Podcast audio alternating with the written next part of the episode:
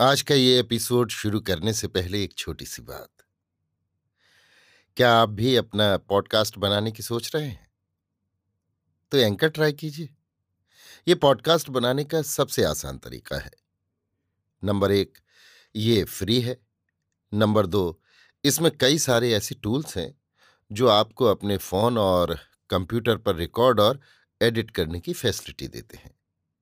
Number तीन आप अपने पॉडकास्ट को डिस्ट्रीब्यूट भी कर सकते हैं, जिससे इसे स्पॉटिफाई और दूसरे प्लेटफॉर्म पर सुना जा सके।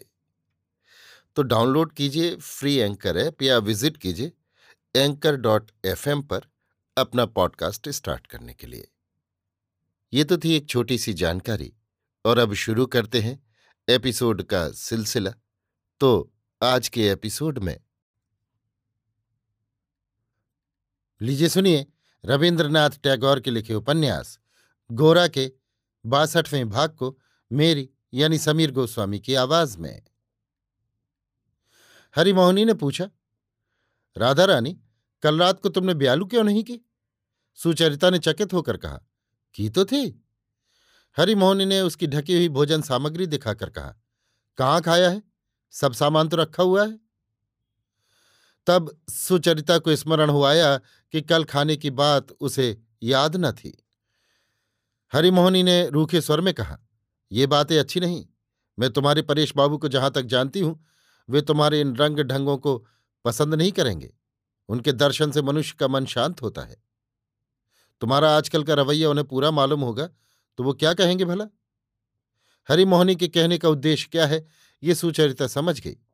पहले तो उसके मन में कुछ संकोच हो आया। गोरा के साथ मेरे व्यावहारिक संबंध की, नितांत साधारण स्त्री पुरुष के संबंध के साथ तुलना करके, एक ऐसे अपवाद का कटाक्ष मेरे ऊपर हो सकता है, इस बात को उसने कभी न सोचा था।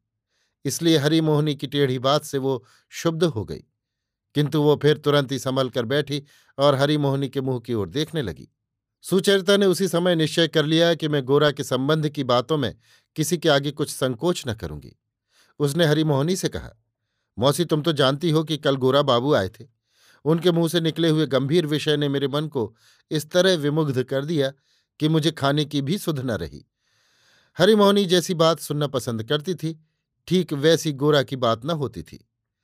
वो भक्ति की बात सुनना चाहती थी, किंतु गोरा के मुँह से भक्ति की बात वैसी सरस और रोचक न निकलती थी। गोरा के सामने मानो बराबर एक विरोधी पक्ष रहता था, जिससे वो बराबर लड़ता रहता था। जो नहीं मानते, उन्हें वो मनवाना चाहता था। लेकिन जो मानते हैं, उन्हें कहने के लिए उसके पास क्या था? जो बातें गोरा को उत्तेजित करती थीं, उनके बारे में हरिमोहनी बिल्कुल उदासीन थी।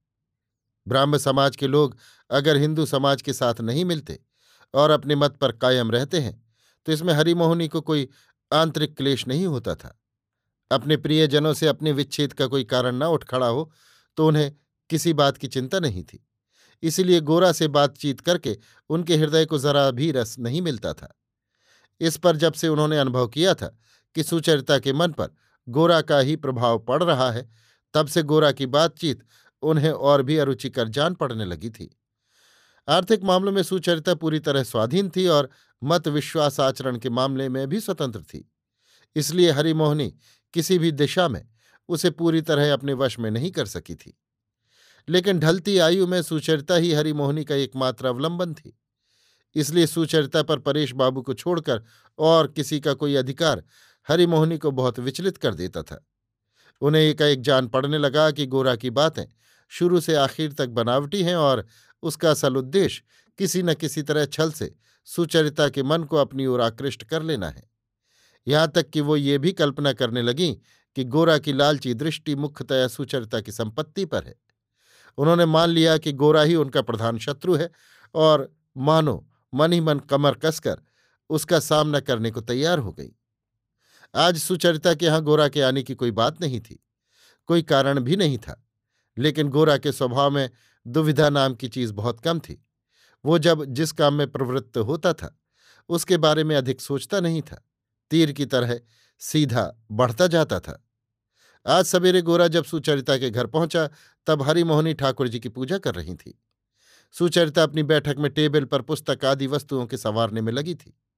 ठीक इसी समय सतीश ने आकर खबर दी कि गौर बाबू आए हैं। सुचरिता सुनकर विशेष उत्कंठित न हुई। मानो वो पहले ही से जानती थी कि गौर बाबू आज आवेंगे। गौरा कुर्सी पर बैठते ही बोला, आखिर विनय ने हम लोगों को छोड़ ही दिया। सुचरिता, छोड़ेंगे कैसे? वे तो ब्राह्म समाज में सम्मिलित नहीं हुए। गोरा। ब्राह्म समाज में सम्मिलित हो जाता, तब तो कोई बात ही न थी। तब वो किसी तरह हमारे पास ही रहता। वो हिंदू समाज का गला खूब कसकर पकड़े हुए है। यही बात सबसे बढ़कर कष्टप्रद है। इससे हमारे समाज को वो एकदम छोड़ देता तो बड़ा उपकार करता। सुचरिता ने मन में गहरी चोट खाकर कहा, आप समाज को इस प्रकार अत्यंत एकांत दृष्टि से क्यों देखते हैं? समाज के ऊपर आप जो इतना अधिक विश्वास रखते हैं ये क्या आपका स्वाभाविक विश्वास है? क्या अपने ऊपर बल प्रयोग करके ही ऐसा करते हैं? गोरा, ऐसी अवस्था में ये बल प्रयोग करना ही स्वाभाविक है। जहाँ गिरने का खौफ है, वहाँ पैर पर ज़ोर देकर ही चलना होता है। ये चारों ओर जो विरुद्धता का साम्राज्य फैल रहा है, उससे मेरे वाक और व्यवहार में कुछ बाहुल्य पाया जाता है। ये अस्वाभाविक नहीं है। सुचरिता ये जो चारों ओर विरुद्धता आप देख रहे हैं, उसे एकाएक अन्याय और अनावश्यक क्यों समझ रहे हैं? यदि समय की गति में समाज बाधा दे तो समाज को आघात सहना पड़ेगा। गोरा, समय की गति जल की तरंग की भांति होती है। वो पार्श्ववर्ती भूमि को काटकर गिराती है। इससे हम ये नहीं मान सकते कि सूखी ज़मीन का कटकर गिरना ही उसका धर्म है। तुम ये मत समझो कि हम समाज की भली बुरी बातों पर कुछ विचार नहीं करते। ये विचार करना इतना सहज हो गया है कि आजकल के छोकरे भी विचारक हो उठे हैं। लेकिन मुश्किल है तो समूची चीज़ को श्रद्धा की दृष्टि से, समग्र भाव से देख सकना। सुचरिता ने कहा, श्रद्धा के द्वारा हमें क्या सत्य ही मिलता है? उसके द्वारा हम बिना सोचे समझे मिथ्या को भी तो ग्रहण कर लेते हैं। मैं आपसे एक बात पूछती हूँ, क्या हम लोग मूर्ति पूजा पर भी श्रद्धा कर सकते हैं? आप क्या इस सबको सत्य मानकर उस पर विश्वास करते हैं? गोरा थोड़ी देर तक चुप रहकर बोला, मैं तुम्हें ठीक ठीक सच्ची बात कहने की कोशिश करूँगा। मैंने शुरू से ही इस सबको सत्य मान लिया है। यूरोपीय संस्कार के साथ इसका विरोध है इसीलिए या इसके विरुद्ध कई एक सस्ती दलीलें दी जा सकती हैं, इसीलिए मैंने झटपट उन्हें रद्दी नहीं कर दिया। धर्म के बारे में मेरी अपनी विशेष साधना नहीं लेकिन मैं आँख बंद करके रटी हुई बात की तरह ये नहीं कह सकता कि साकार पूजा और मूर्ति पूजा में कोई भेद नहीं है, या कि भक्ति की एक चरम परिणति नहीं है। शिल्प में, साहित्य में, यहाँ तक कि विज्ञान और इतिहास में भी मनुष्य की कल्पना वृत्ति की जगह है। तब एक अकेले धर्म में ही उसका कोई स्थान नहीं है, ये बात मैं नहीं मानूँगा। मनुष्य की सभी वृत्तियों का चरम प्रकाश धर्म में होता है। हमारे देश में मूर्ति पूजा में ज्ञान और भक्ति के साथ कल्पना का सम्मिलन करने की जो चेष्टा हुई, क्या उसी के कारण ही हमारे देश का धर्म मनुष्य के लिए दूसरे देशों के धर्म से अधिक संपूर्ण नहीं हो उठा? सुचरिता ने कहा, ग्रीस और रोम में भी तो मूर्ति पूजा होती थी। गोरा ने कहा, वहाँ की मूर्तियों में मनुष्य की कल्पना ने जितना सौंदर्य बोध का आश्रय लिया था, उतना ज्ञान भक्ति का नहीं। हमारे देश में कल्पना, ज्ञान और भक्ति के साथ गंभीर रूप से जुड़ी हुई है। हमारे राधा कृष्ण और हर पार्वती केवल ऐतिहासिक पूजा के विषय नहीं है, उनमें मनुष्य के चिरंतन तत्व ज्ञान का रूप है। इसीलिए रामप्रसाद और चैतन्य देव की भक्ति इन्हीं सब मूर्तियों का अवलंबन करके प्रकट हुई। भक्ति का ऐसा एकांत प्रकाश ग्रीस और रोम के इतिहास में कब देखा गया? सुचरिता ने कहा, समय के परिवर्तन के साथ साथ धर्म और समाज का कोई परिवर्तन ही आप स्वीकार करना नहीं चाहते? गोरा बोला, क्यों नहीं चाहता? लेकिन वो परिवर्तन पागलपन हो तो नहीं चल सकता। मनुष्य का परिवर्तन मनुष्यत्व की राह पर ही होगा। बच्चा क्रम से बूढ़ा हो जाता है, लेकिन मनुष्य सहसा कुत्ता बिल्ली तो नहीं हो जाता। भारतवर्ष का परिवर्तन भारतवर्ष के रास्ते पर ही होना चाहिए। एकाएक अंग्रेज़ी साहित्य का रास्ता पकड़ लेने से एक सिरे से दूसरे तक सब पंगु और निरर्थक हो जाएगा। देश की शक्ति, देश का ऐश्वर्य सब देश में ही संचित है। यही तुम सबको बताने के लिए मैंने अपना जीवन सौंप दिया है। मेरी बात समझ तो रही हो? सुचरिता ने कहा, हाँ, समझ रही हूँ। लेकिन ये सब बातें मैंने पहले कभी नहीं सुनी और सोची भी नहीं।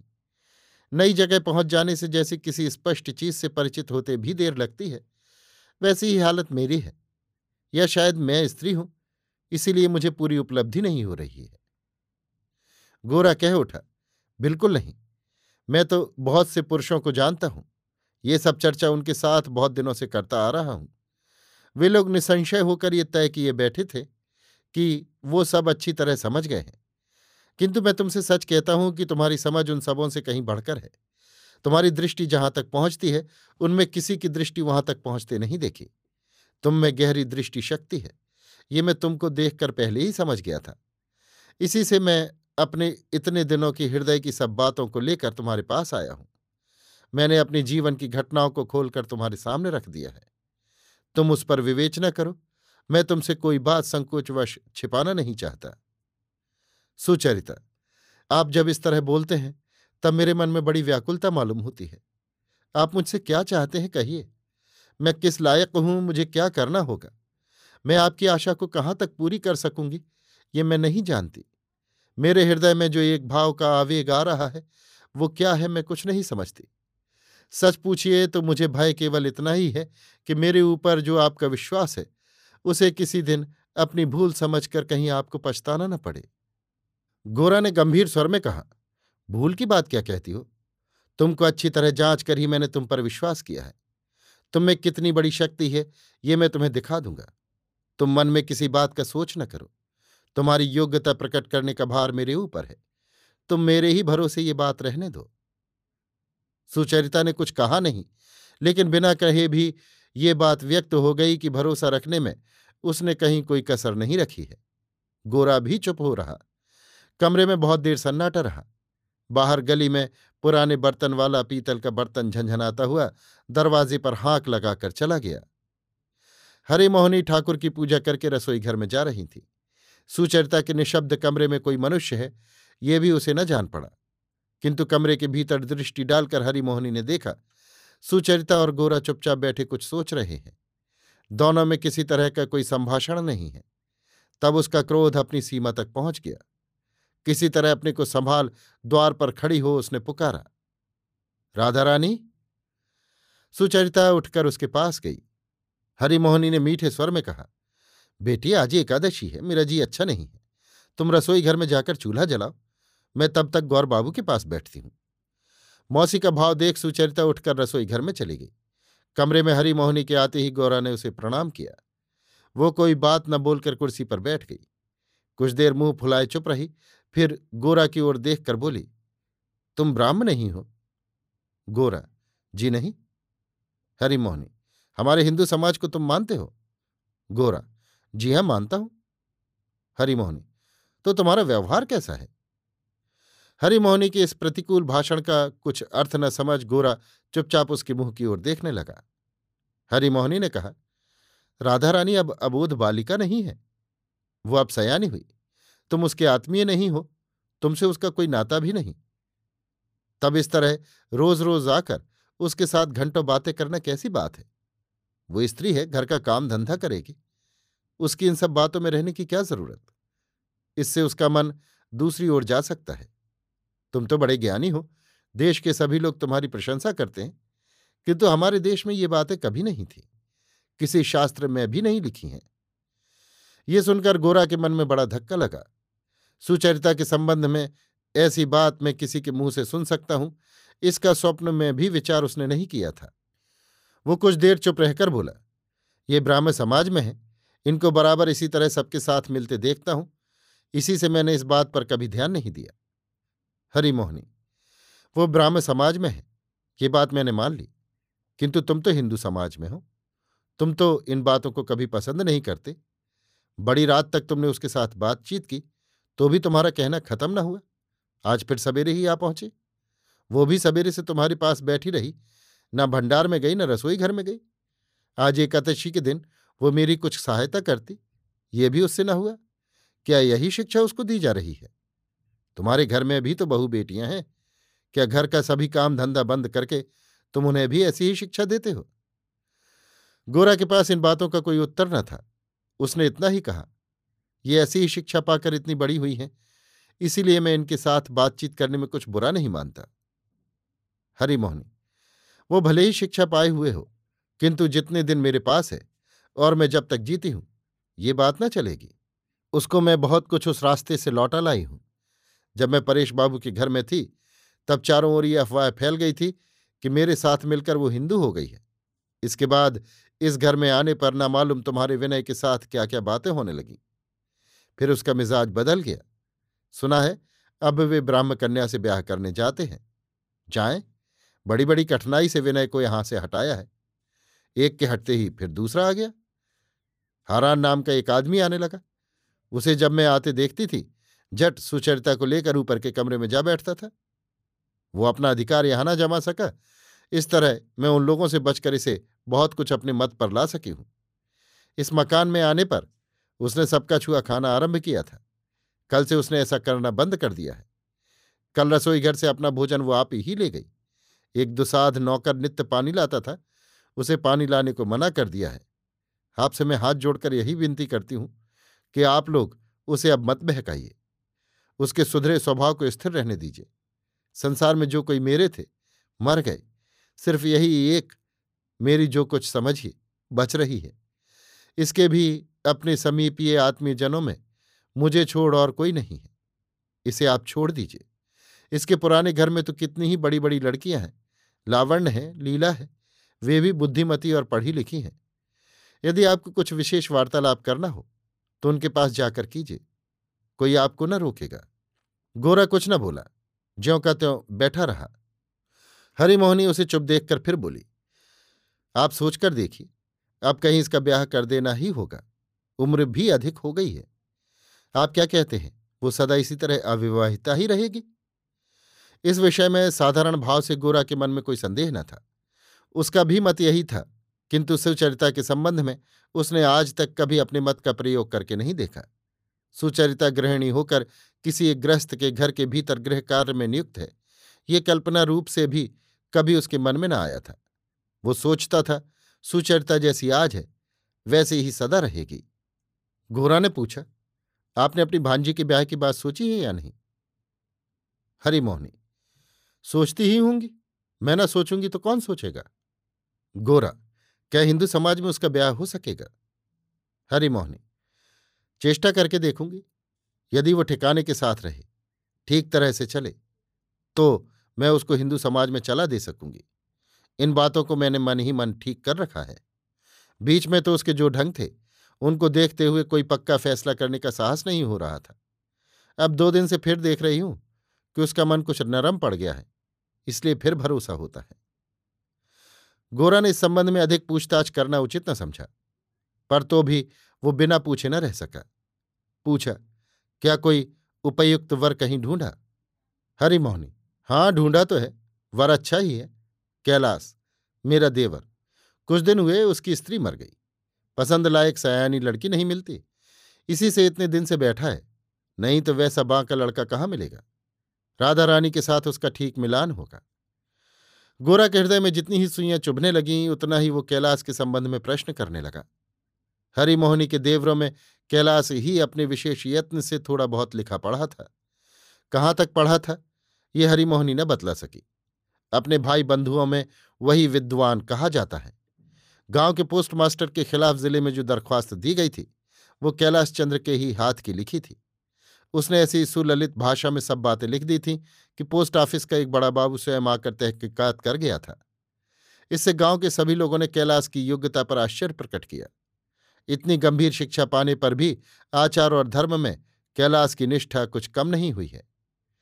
कैलाश का सारा इतिहास सुन लेने पर गोरा उठ खड़ा हुआ। हरिमोहनी को प्रणाम करके वो चुपचाप चलता हुआ। जीने से उतरकर गोरा जब आँगन के सदर फाटक की ओर जा रहा था, तब आँगन की एक ओर रसोई घर में सुचरिता रसोई बनाने में लगी हुई थी। गोरा के पैरों की आहट पाकर वो द्वार पर आ खड़ी हुई। गोरा किसी ओर दृष्टपात न करके बाहर चला गया। सुचरिता लंबी सांस लेकर फिर रसोई के काम में लगी। गोरा जब गली के मोड़ के पास आया, तब हारान बाबू से उसकी भेंट हुई। हारान बाबू ने जरा हंसकर कहा, आज इतने सवेरे ही? गोरा ने इसका कोई जवाब नहीं दिया। हारान बाबू ने फिर जरा मुस्कुराकर पूछा, मालूम होता है वहीं गए थे। सुचरिता घर ही पर है? गोरा, जी हाँ। ये कहकर वो बड़ी तेज़ी से आगे बढ़ गया। हारान बाबू ने सीधे सुचरिता के मकान में घुसकर रसोई घर के खुले द्वार की ओर झाँक कर देखा। सुचरिता को देखते ही वो द्वार के सामने खड़ा हो गया। सुचरिता के भागने का रास्ता बंद हो गया। मौसी भी उसके पास न थी। हारान बाबू ने पूछा, गोरा से अभी गली के मोड़ पर भेंट हुई थी? मालूम होता है वे बड़ी देर से यहीं थे। सुचरिता उसकी बात का कोई जवाब न दे, रसोई के बर्तन बासन ले अत्यंत व्यस्त हो उठी। मानो अभी दम लेने की फुर्सत नहीं है। ऐसा भाव उसने दिखाया। किंतु हारान बाबू इससे बाज आने वाले न थे। उसने उसी जगह खड़े होकर बातचीत करना आरंभ कर दिया। हरिमोहिनी ने जीने से नीचे उतर दो तीन बार खांसा। इससे भी कुछ फल न हुआ। हरिमोहनी हारान बाबू के सामने ही चली आती, किंतु वो जानती थी कि एक बार यदि मैं इनके सामने आऊँगी तो इस घर में इस उद्यमशील युवक के अदम उत्साह से मैं और सुचरिता दोनों कहीं आत्मरक्षा न कर सकेंगी। इस कारण वो हारान बाबू की परछाई देखते ही इतना बड़ा घूंघट काटती थी कि देखने से मालूम होता था, वो कल की आई नई बहू है। हारान बाबू ने कहा, सुचरिता, मैं नहीं जानता कि आखिर तुम किस रास्ते चलोगी और कहाँ जा पहुंचोगी। शायद तुमने सुना ही होगा कि ललिता के साथ विनय बाबू का हिंदू मत से ब्याह होगा। तुम जानती हो इसका दोष किसके माथे मढ़ा जाएगा? सुचरिता से कोई उत्तर न पाकर हरान बाबू ने स्वर को कुछ मुलायम करके गंभीर भाव से कहा तुम ही इसके जिम्मेदार समझी जाओगी। हारान बाबू ने सोचा था इतने बड़े और भयानक अभियोग की चोट सुचरिता कभी नहीं सह सकेगी, लेकिन वो बिना बोले अपना काम करती रही। ये देखकर उन्होंने स्वर और भी गंभीर करके उंगली उठाकर सुचरिता की ओर हिलाते हुए कहा, सुचरिता, मैं फिर कहता हूँ जिम्मेदार तुम हो।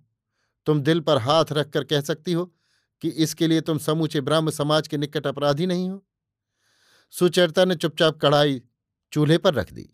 उसमें तेल छनछनाने लगा। हारान बाबू ने फिर यों कहना शुरू किया तुम्ही ने विनय और गोरा को अपने घर में बिठा बिठाकर उन्हें यहाँ तक बढ़ाया है कि वे अब तुम्हारे ब्राह्म समाज के किसी व्यक्ति को कुछ मन में नहीं लाते। तुम्हारे ब्राह्म समाज के सभी श्रेष्ठ लोगों की अपेक्षा यही दोनों हिंदू युवक तुम्हारे लिए विशेष मान्य हो उठे हैं। इसका फल क्या हुआ है, सो देखती हो ना। क्या मैं पहले ही से तुमको बराबर सावधान करता नहीं आता हूँ? आज क्या हुआ? ये आँख पसार कर देखा ना, आज ललिता को कौन रोकेगा? तुम सोचती हो, ललिता के ऊपर से ही होकर विपत्ति की आंधी चली जाएगी। लेकिन ऐसा नहीं है। आज मैं तुमको सावधान करने आया हूँ। अब तुम्हारी बारी है। आज ललिता की दुर्घटना से तुम ज़रूर ही मनी मन पछता रही हो। किंतु वो दिन दूर नहीं, जिस दिन तुम अपने अधापतन पर जरा भी न पछताओगी। किंतु अब भी संभलने का समय है। सुबह का भूला अगर शाम को घर आ जाए तो वो भूला नहीं कहलाता। एक बार तुम सोच देखो, एक दिन कितनी बड़ी आशा के भीतर हम तुम दोनों पड़े थे। हम लोगों के कितने ही शुभ संकल्प थे और हमने कितने ही काम की बातें सोच रखी थी। क्या वे सब नष्ट हो गई हैं? कभी नहीं। हमारी उस आशा की क्यारी अब भी वैसी ही लहलहा रही है। सिर्फ़ एक बार तुम मुँह फेर कर देखो, जिधर जा रही हो, उधर से एक बार लौट आओ। उस समय खोलते तेल में कई साग तरकारियाँ जोरों से छनछनाने लगी थी। और सुचरिता उन्हें कायदे से पलट रही थी।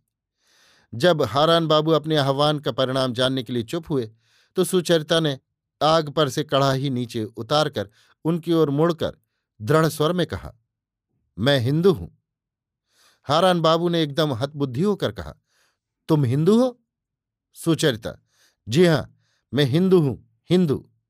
ये कहकर वो फिर कड़ाही को चूल्हे पर चढ़ाकर बार बार तरकारी को उलटने पलटने लगी। हारान बाबू कुछ देर तक इस चोट को किसी तरह बर्दाश्त करके तीव्र स्वर में बोले, मालूम होता है इसी से गोरा बाबू सवेरे शाम आकर तुमको मंत्र देते हैं। सुचरिता नज़र नीचे किए ही बोली, हाँ, मैंने उन्हीं से मंत्र लिया है, वही मेरे गुरु हैं। हारान बाबू इतने दिन तक अपने ही को सुचरिता का गुरु जानते थे, किंतु उनका गुरुत्व अधिकार आज गोरा ने छीन लिया है। सुचरिता के मुँह से ये बात उनको बर्छी की तरह छिदने लगी। उन्होंने कहा तुम्हारे गुरु चाहे जितने बड़े लोग हों, क्या तुम समझती हो कि हिंदू समाज तुमको ग्रहण करेगा? सुचरिता, ये बात मैं नहीं जानती, समाज को भी नहीं जानती। मैं सिर्फ़ यही जानती हूँ कि मैं हिंदू हूँ। हारान बाबू ने कहा, तुम जान रखो कि इतने दिन तक तुम कुंवारी रही, अब तक तुम्हारा विवाह नहीं हुआ। इतने ही से तुम हिंदू समाज में आग्रह हो गई, तुम्हारी जाति जा चुकी है। सुचरिता ने कहा, इसका आप वृथा सोच न करें। किंतु मैं आपसे फिर कहती हूँ, मैं हिंदू हूँ। हारान बाबू ने कहा, परेश बाबू से जो धर्म शिक्षा पाई थी, वो भी तुमने अपने नए गुरु के पैरों तले विसर्जन कर दी। सुचरिता, मेरा धर्म क्या है सो अंतर्यामी जानता है। उस बात पर मैं किसी के साथ कोई आलोचना करना नहीं चाहती। आप जान लीजिए, मैं हिंदू हूँ। हरान बाबू आप इसे बाहर होकर बोल उठे, तुम चाहे कितनी बड़ी हिंदू ही क्यों न बनो। उससे कोई फल ना होगा, ये मैं तुमसे कहे जाता हूँ। गोरा को तुम विनय न समझो। तुम अपने को हिंदू हिंदू कहकर गला फाड़ कर मर भी जाओगी तो भी गोरा बाबू तुमको ग्रहण करे, ऐसी आशा तुम स्वप्न में भी ना करो। शिष्य को लेकर गुरुआई करना सहज है, किंतु इससे वे तुमको ले जाकर गृहिणी बनावे, इस बात की कभी मन में कल्पना भी न करना। खाना पकाना सब भूलकर सुचरिता विद्युत वेग से खड़ी होकर बोली, आप ये क्या कह रहे हैं? हारान बाबू यही कह रहा हूँ कि गौर बाबू कभी तुमसे ब्याह न करेंगे। सुचरिता की आँखें लाल हो गई। वो बोली, विवाह? मैंने आपसे कहा नहीं कि वे मेरे गुरु हैं? हारान, सो तो कहा है, किंतु जो नहीं कहा, वो भी तो हम अपने बुद्धिबल से जान सकते हैं। सुचरिता, आप अभी यहाँ से चले जाएँ, मेरा अपमान न करें। खैर, अब ऐसी बात न बोलें। ये बात मैं आज आपसे कह रहती हूँ कि आज से मैं आपके सामने बाहर न हूँगी हारान हमारे आगे अब किस बिरते पर निकलोगी? अब तुमने कलेवर जो बदल डाला है। अब तुम हिंदू, रमणी, सूर्य भी तुम्हें नहीं देख सकेगा। मैं किस गिनती में हूँ? परेश बाबू के पाप का घड़ा भर गया। वे इस ढलती उम्र में अपनी करनी का फल भोगे। हम जाते हैं। सुचरिता खूब ज़ोर से रसोई घर का द्वार बंद करके बैठ रही और आंचल का कपड़ा मुँह में ठूंस कर रोने की आवाज़ को दम साध कर रोकने लगी। हारान बाबू चले गए। हरी मोहनी दोनों का कथोपकथन सुन रही थी। आज उसने सुचरिता के मुँह से जो सुना, वो सुनने की उसे आशा न थी। उसका हृदय हर्ष से फूल उठा। वो बोली, नहीं होगा। मैं जो एकाग्र मन से अपने गोपी वल्लभ की पूजा करती हूँ, वो क्या सब वृथा जाएगी? हरिमोहनी ने तुरंत अपने पूजा गृह में जाकर अपने ठाकुर जी को साष्टांग प्रणाम किया और पूजा के काम में लग गई। अभी आप सुन रहे थे रविन्द्रनाथ टैगोर के लिखे उपन्यास, गोरा के बासठवें भाग को मेरी यानी समीर गोस्वामी की आवाज़ में।